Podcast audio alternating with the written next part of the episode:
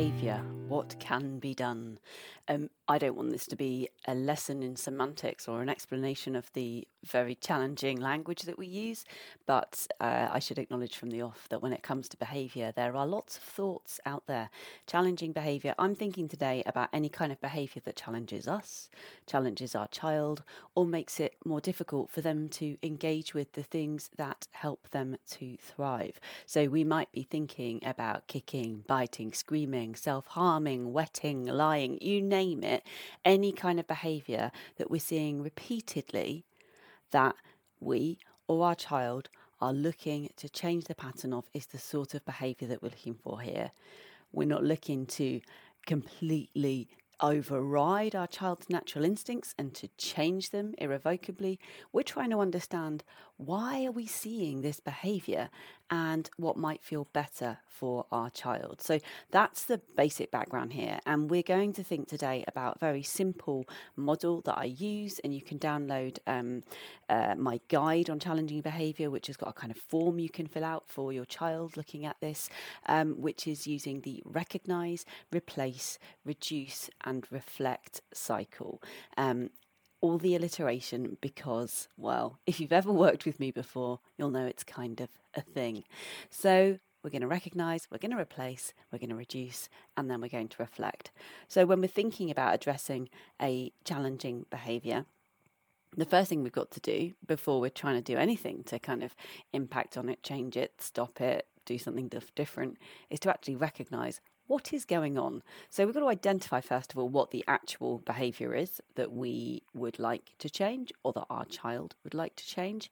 And not just recognise what the behaviour is, you've probably got a pretty good idea. My child keeps on hitting people. Okay, maybe that's the thing. But then what we've got to do is recognise what need is that meeting for your child.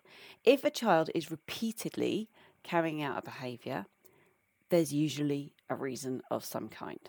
Okay, so we need to try and work out what that reason is. Now, there's a whole ton of different reasons that a child might be behaving in a way that is challenging to us or to them. And unless we're able to try and pick apart why, then it's really, really challenging for us to try and replace that behaviour and do something different. So we've got to first become detectives and try and understand what's going on for that child. So, some of the common reasons that we might see for challenging or distressing behaviour within uh, children are a need for attention. So, uh, kind of Challenging behaviour, distressing behaviour tends to be a really surefire way of getting some attention from the people around us. So, this might be a child who is in need of attention.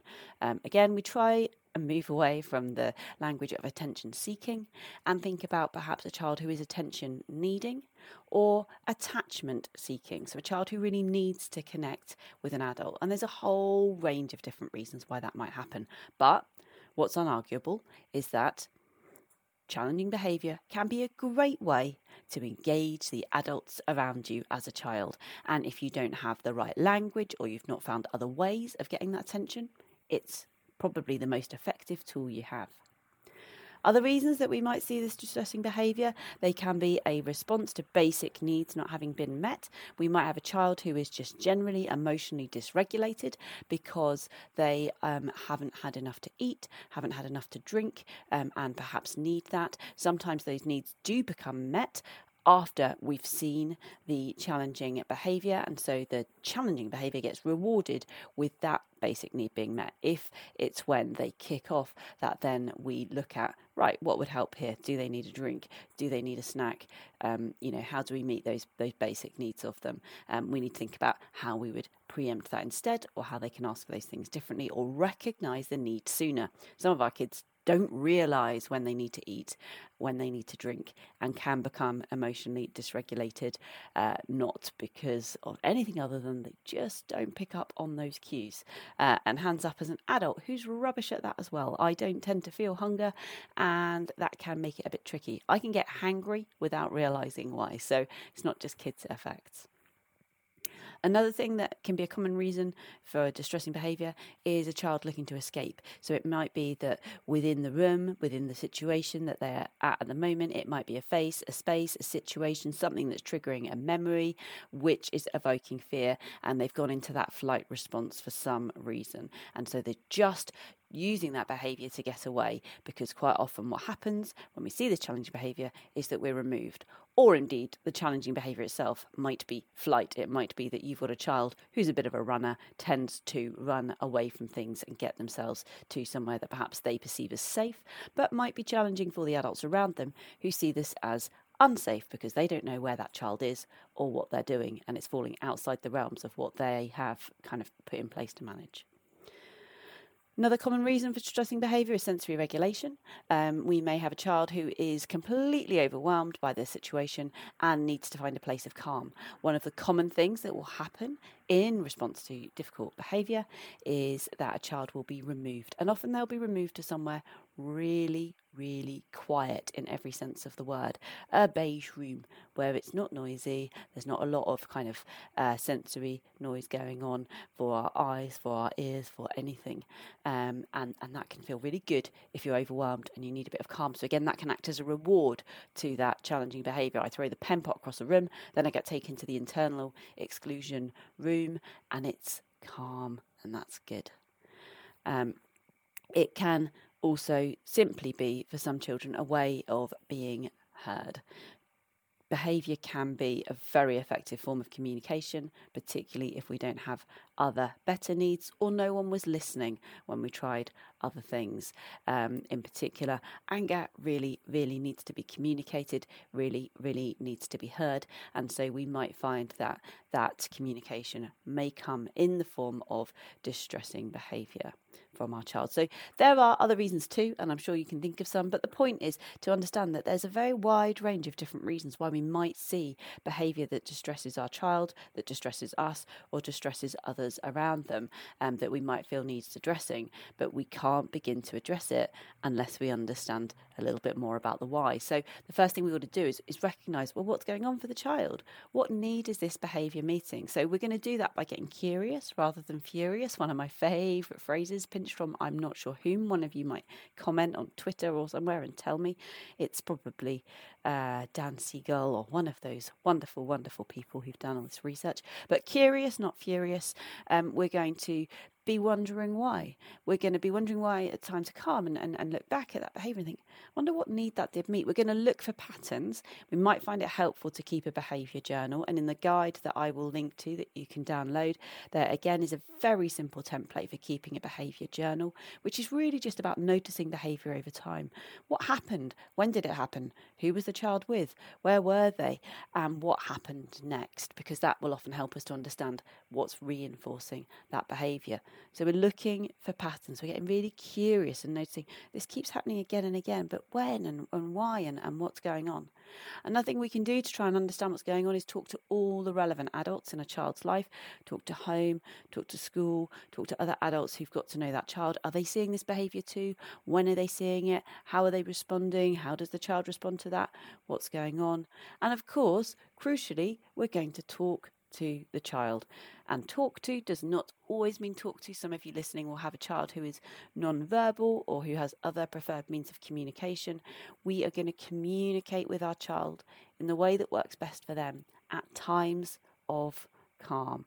We're going to get curious. So what happened then and how did that feel and what what did it feel like afterwards and what might be better than that and how can we help you?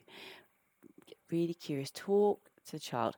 They might not have the insight to explain what's going on, but the more that we kind of explore non judgmentally and they realize we're not angry, we're, we're curious, we just want to help them with this, the more that they might begin to open up and explore some of this. And again, we can do this through play, we can do this through art, we can do this through music, we might walk and talk all the different ways, but we want to communicate with our child if we can to try and think what's going on here for you? Because when we think about challenging behavior, one of the reasons the language is a bit controversial is because we think of it as challenging to the adults. And that's, that's you know, part of the story. But actually, this isn't about changing the child because they're not convenient to the adults around them. This is about understanding that if we've got a child where we're seeing behavior that's so significant that we kind of want to change it, there's something pretty horrible going on for that child. That most certainly does not feel good for them. Something is not okay. And we want to understand what's going on in that little human brain of theirs and get them as a person and try and think, how could we make the world feel just a little bit different for you so this doesn't need to happen? So we really want to try to communicate with them. So we're going to recognize the behavior. That's step one in our four R's. Recognize. It's the most important step. From there, once you've understood what's going on, when, and a bit of an idea about what need it's meeting, we are in a 100% better place to move on and think about how we address this behavior. So the second R is about replace. So this is thinking, right, well, I think that I've understood that the need that I'm seeing here is that my child really needs to uh, find a space of sensory regulation. And what happens every time they kick off is they get removed and they go somewhere calm, things come back to calm, they're able to get back within their window of tolerance, and everything feels good for a while until things bubble up, and then we see the next episode of challenging behavior behaviour. So then we'd be saying, well, how else might this need be met? And for this child, we'd be thinking about how do we help them to emotionally regulate? Can we give them breaks where they go to a calmer space where they're able to get back on top of that emotional regulation, get to a place of calm without needing the trigger of that challenging behaviour instead? Now, the best way to think about how to replace the behaviour, how else that need might be met, is to get different people involved primarily your child, brainstorm with your child and maybe as a team around your child if that doesn't feel too scary. So, with all the various adults who love and care for this child, you might think together about what else might help here? But the key thing is, where possible, we want the voice of the child at the heart of this. We want your kid to be able to speak up and say, this might work for me. I think that might be worth trying. When we don't do that, then sometimes we will put in place suggestions that a child can't really get on board with, that they can't imagine how to do, or that don't feel like they'll meet their need. So we want to brainstorm with our child and think of as many different ideas as we can. This is the time when there's no bad idea. We're just going to think of a hundred different things that might work here and then we're going to think about which ones to try first, which ones feel like they might succeed. And none of these ideas will work really brilliantly or right away because your child, if you've been seeing this behavior again and again and again, it's been habit forming and they've repeated it because it works. It works in some way, not in a way that they can probably intellectualize or verbalize, but there's something that's kept reinforcing that behavior. And so it's going to take a moment for a different behavior to have that same impact because the first one's been kind of practiced, repeated, embedded. But we're gonna we're gonna try and find some alternatives. We're gonna think about okay, what might work instead. Then we're going to move on to our next art of reducing. And this is about thinking, right, right now we're seeing 20 of these incidents every week. Can we set a little goal that feels you know, doable that your child goes, yeah, I reckon I can do that. It's such a little goal that it feels manageable and that we feel would be possible too. So we're all in it thinking, yeah, we can do this. We want achievable goals um, to reduce that behaviour. So we've seen 20 incidents. Maybe this is the week when we have 19. Or maybe this is the week when um, we're able to um, not necessarily reduce the number of the incidents, but we're able to reduce them uh, escalating so much and that we're going to use some of these alternatives and, and, and tap into them as the behaviour starts to happen in order to sort of scale down how uh, challenging those situations become. But we're going to set a small, achievable goal for trying to reduce. So we need to know where we're at. We need to know what our baseline is. And we've done that through our recognizing our behaviour journaling so that we can try and make a goal about things moving on just a little bit, can we, on one of those occasions when you begin to feel this behavior is going to happen, can we try the other thing instead? And we might try the other thing instead and it might not work and we might revert to number one. We learned something then and that's okay. But let's set some small, teeny tiny, tiny goals that your child can get on board with about trying to reduce this discuss this, explore this with your child at a time of calm, almost certainly they would like this behaviour to change too. So it's about stepping into their shoes, framing this in their language, and using their motivation, saying, you know, it would be nice, wouldn't it, if you were able to really carry on with art because you really love it, but every now and then you get overwhelmed in those lessons. And so let's think together about what we can do so that you can try to enjoy a bit more of that lesson. So small, achievable goals. And then our final R, so we've recognized, we've replaced, we've set some goals around reducing, and finally, we're going to think about reflecting. This is crucial because we've just got to keep learning. You're not going to undo a difficult behavior in one hit. It's just not going to happen. If it does happen, contact me, tell me the magic recipe, and uh, we'll, we'll make our millions. No, it's not going to happen. And that's okay. What we want to do then, we want to reflect. Um, we want to revisit what's going on. We want to explore what's what things are feeling like for the child, maybe keep that behaviour journal going, recognise the good times, recognise the more challenging times, and explore what's going well that we can do more of, and what's still challenging that we might be continuing to want to address. We always do this reflection at times of calm, those moments uh, soon after, um, or even sometimes for some children, quite a long time after these behavioural incidents, are times when their brain is not in a place for talking, not in a place for thinking. Their brain is in total overwhelm. We're not going to get good problem solving, good conversation at those times. So, at times of calm, when things are relatively calm and happy, we're going to sit down with our child in a calm space, in a really like non um, uh, kind of judgmental way, in a curious, not furious kind of way, and we're going to explore how things are going.